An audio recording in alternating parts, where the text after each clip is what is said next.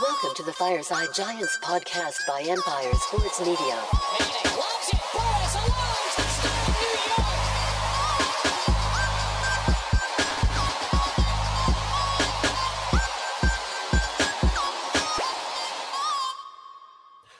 Welcome back to Fireside Giants with your boys Alex and Anthony. Just after the trade deadline here, and the Giants decided to stay put. You know, didn't sell anybody, didn't acquire anybody, and there's a reason for that. We're going to discuss kind of what Joe Schoen is thinking, what he said after in his press conference, and definitely some interesting stuff to mention um, but you know, the Giants stayed put. This is definitely something that we weren't aren't surprised by.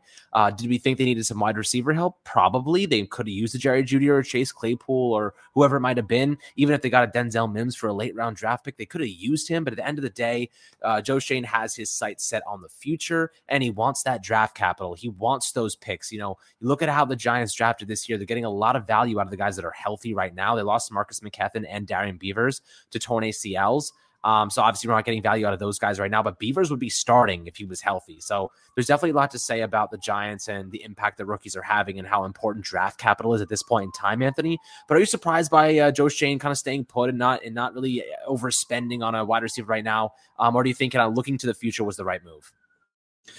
Yeah, so I, I, think it was the right move, and I'm not surprised that he made this move. I expected the Giants to be conservative here and not be aggressive and go after a receiver. Yes, they had interest, but probably just for the right price. The prices were pretty steep. I mean, Chase Claypool going for a second, then some change. Jerry Jeudy was supposed to go for a second, then a fifth. Those are steep prices that the Giants, I didn't expect them to pay up to that price. If they could have stolen uh, Jerry Jeudy for a third and a fifth, then I think they would have considered it. But right now, the Giants seem to be pretty intent on building through the draft, maintaining their capital, if anything, acquiring more draft capital like we saw with the Kadarius Toney trade, and preparing for the 2023 offseason to knock that one out of the park, build on a successful 2022 season, and build towards the future. Because yes, the Giants are a surprise team right now that are six and two, and we want to see them continue to win games, but they've been winning games with the talent that they have. They don't necessarily need a Jerry Jeudy to step in and save the team or push them into the playoffs. I think that the Giants are going to make their way to the playoffs regardless. I'm pretty confident in that. They're playing some great football. They do have a solid team and a great coaching staff to put things together. So as we move towards the second half of the season, would it have been nice to have some additional talent on the offensive side of the ball? Yeah, absolutely. It would have been, but it's not over yet. The Giants can still go out there and maybe try to make some sort of signing, which is something that Joe, Schoen alluded to in his press conference. He was asked about Odell. He said that's on the table, and he said that anybody who he thinks can step in and make an impact is on the table in the free agency pool. So the Giants aren't necessarily over with. They're not necessarily done adding talent to the roster. It just didn't come to fruition at the trade deadline, and I think that's totally okay.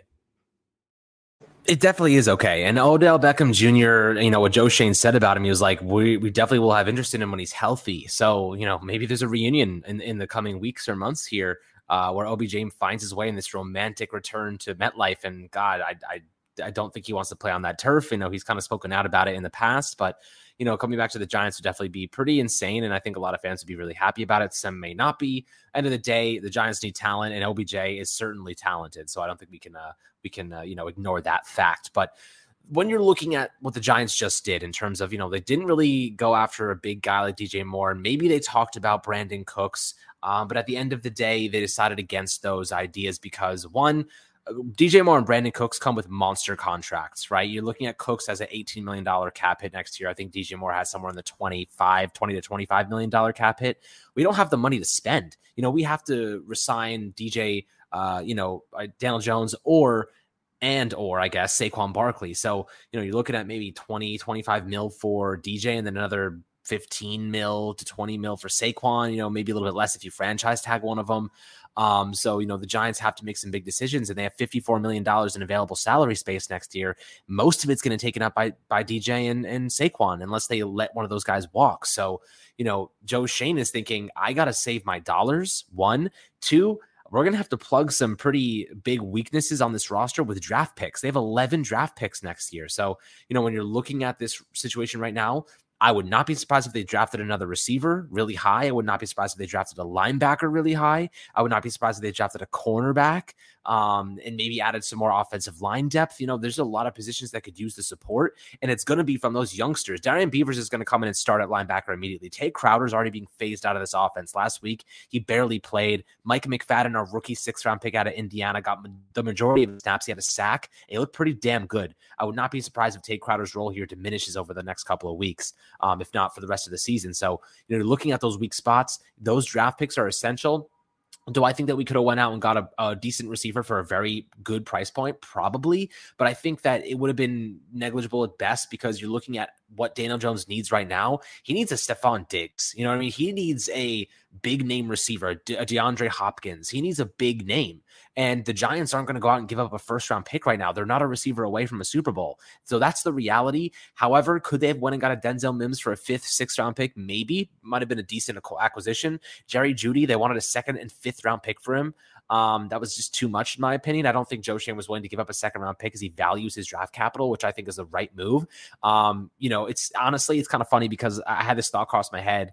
Uh, maybe it's a hot take, and I was like, you know, I I get the sense that the fan base kind of bullied Dave Gettleman into dra- into signing Kenny Golladay to that big deal last year. We were all like, we need Kenny Golladay, we need a big receiver, and he goes out and does it. Um, and then all the free agent signings, we kind of just like bullied this man into making big deals and pushing this money down the road. Of course, he should not be listening to the fans. He should be listening to his advisors and you know what actually is best for the team instead of cast strapping us for ten years and we're still paying freaking Nate Solder four million dollars this season and Golden Tate too. So it's like you know, it's just kind of funny. But Joe Schoen's committing to what he knows best, and that is roster construction through the draft. And he's not overdoing it with big free agent signings. He's not overdoing it with big, lofty uh, trade acquisitions when the team isn't ready to compete for a Super Bowl right now. He knows that eventually things are going to hit a wall. Like we're six and two, but it's because you know we found ways to just barely squeak by in some of these games. You know what I mean? Like we're not blowing anybody out of the water. We're not destroying any teams that we should be beating pretty handily. Uh, we're sneaking by some of these teams, and the Packers are bad this year. So let's acknowledge that. Baltimore Ravens are pretty solid. Um, that's the one team that we beat that I'm like, okay, like that was a good win. But everybody else is like, you know, we should be beating those teams, or at least they should be competitive, and we squeaked out, squeaked them out. And I'm giving all the credit, obviously, is well deserved. Um, but you know, when you're looking at Joe Schoen and what he's doing right now, how important do you think it is that we're looking at, you know, building the foundation of this roster and continuing to lay the bricks with these rookies uh, year after year? Yeah, I mean, Rome wasn't built in a day. It takes a long time to build a successful NFL team to really build up a roster. And I think Joe Schoen totally understands that. Whereas Dave Gettleman tried to go with a couple quick fix signings. Nate Solder was attempted to be a quick fix signing. The Giants didn't need to go ahead and find a tackle in the draft because they signed Nate Solder, of all people, to be, be the franchise left tackle. And obviously, he was overpaid, and we're still paying the price for his contract to this day a terrible signing there that just got the can kicked down the road even further with the restructurings and COVID and all the things in between. So what we saw in the past with Dave Gettleman was quick fix attempts. And of course, Kenny Golladay also quick fix attempt. But now what we're seeing with Joe Schoen is playing for the long term. Now the Giants could have held on to Kadarius Toney, tried to force him onto the field, make him make some plays, but that would have been a quick fix. That would have been making the Giants a little bit better during the 2022 season. But getting a third and a fifth out of him, that helps the Giants for the long term because Joe Schoen and his staff trust themselves to go out there, find some talent in next year's draft that could supplement this loss and maybe even improve it, be more of a game than Toney back in the lineup this season ever could have been.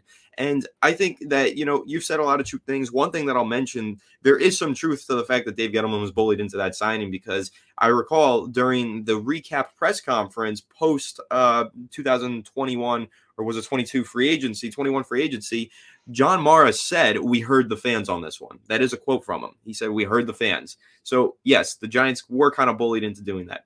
Did I have some part to play in that? Absolutely. Can I admit that I was wrong? Of course I can. And we all should be able to admit that we were wrong. At the time, looked like a great deal. Kenny Golladay, coming off of some really successful seasons in Detroit, looked like the perfect signing for the Giants. It didn't pan out, and it's not always going to. Unfortunately, a lot of things, a lot of factors in play, whether it be injuries, coaching, you know, talent around them, all those things play a part in the fact that Kenny Golladay has not had a successful New York Giants career.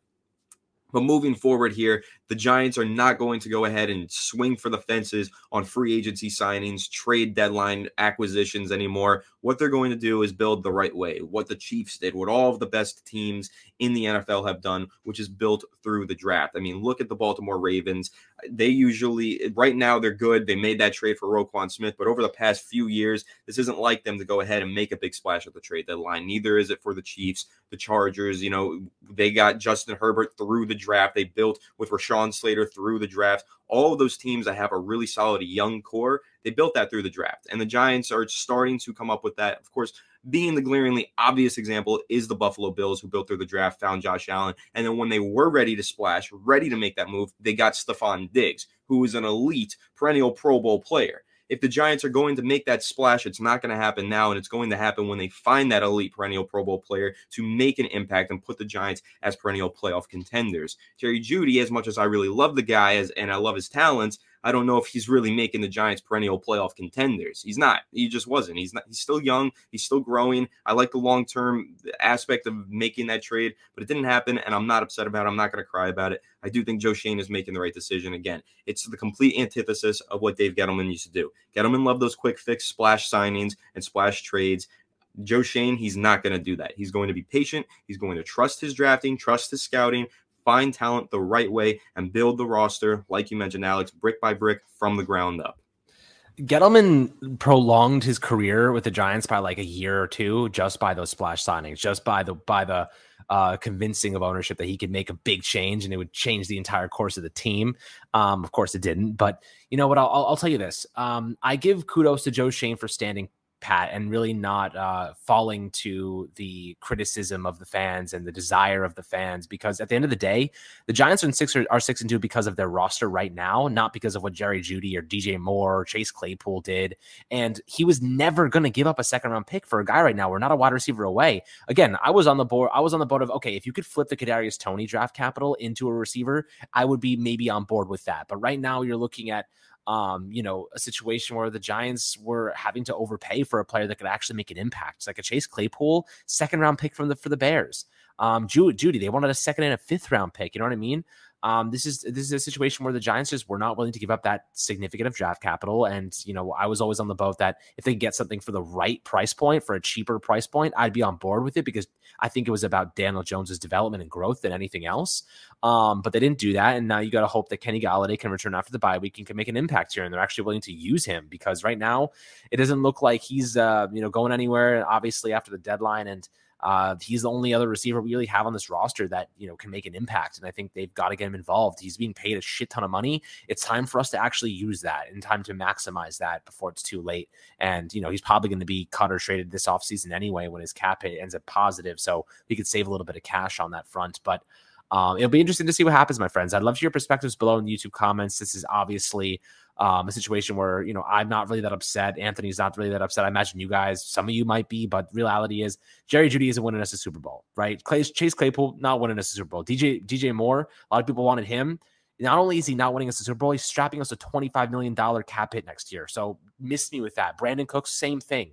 Um, adding more egregious contracts to this roster is not what Joe Schoen is trying to do, is not what we need to do. We need to be getting rid of those so that we can healthily build this team and have money to spend in situations like this when the team is well built, the offensive line is well oiled, the defense is strong, the off the you know the offense is potent. That's when you make that last second splash and you have the money to do it to improve the roster as in general and give you a chance to compete for a Super Bowl. Right now, the Giants are not there. We're, we scraped by a couple games. We're six and two. Um, am I happy about it? Yes, I think it's great for the culture. But at the, at the same time, I think that Joe Schoen is, is right for looking long term here. And I'm not mad about it at all. I trust this resume. I trust what they're doing. So I'd love to hear perspectives on that. As always, my friends, make sure to like and subscribe. We'll catch you guys on the next Fireside Giants episode.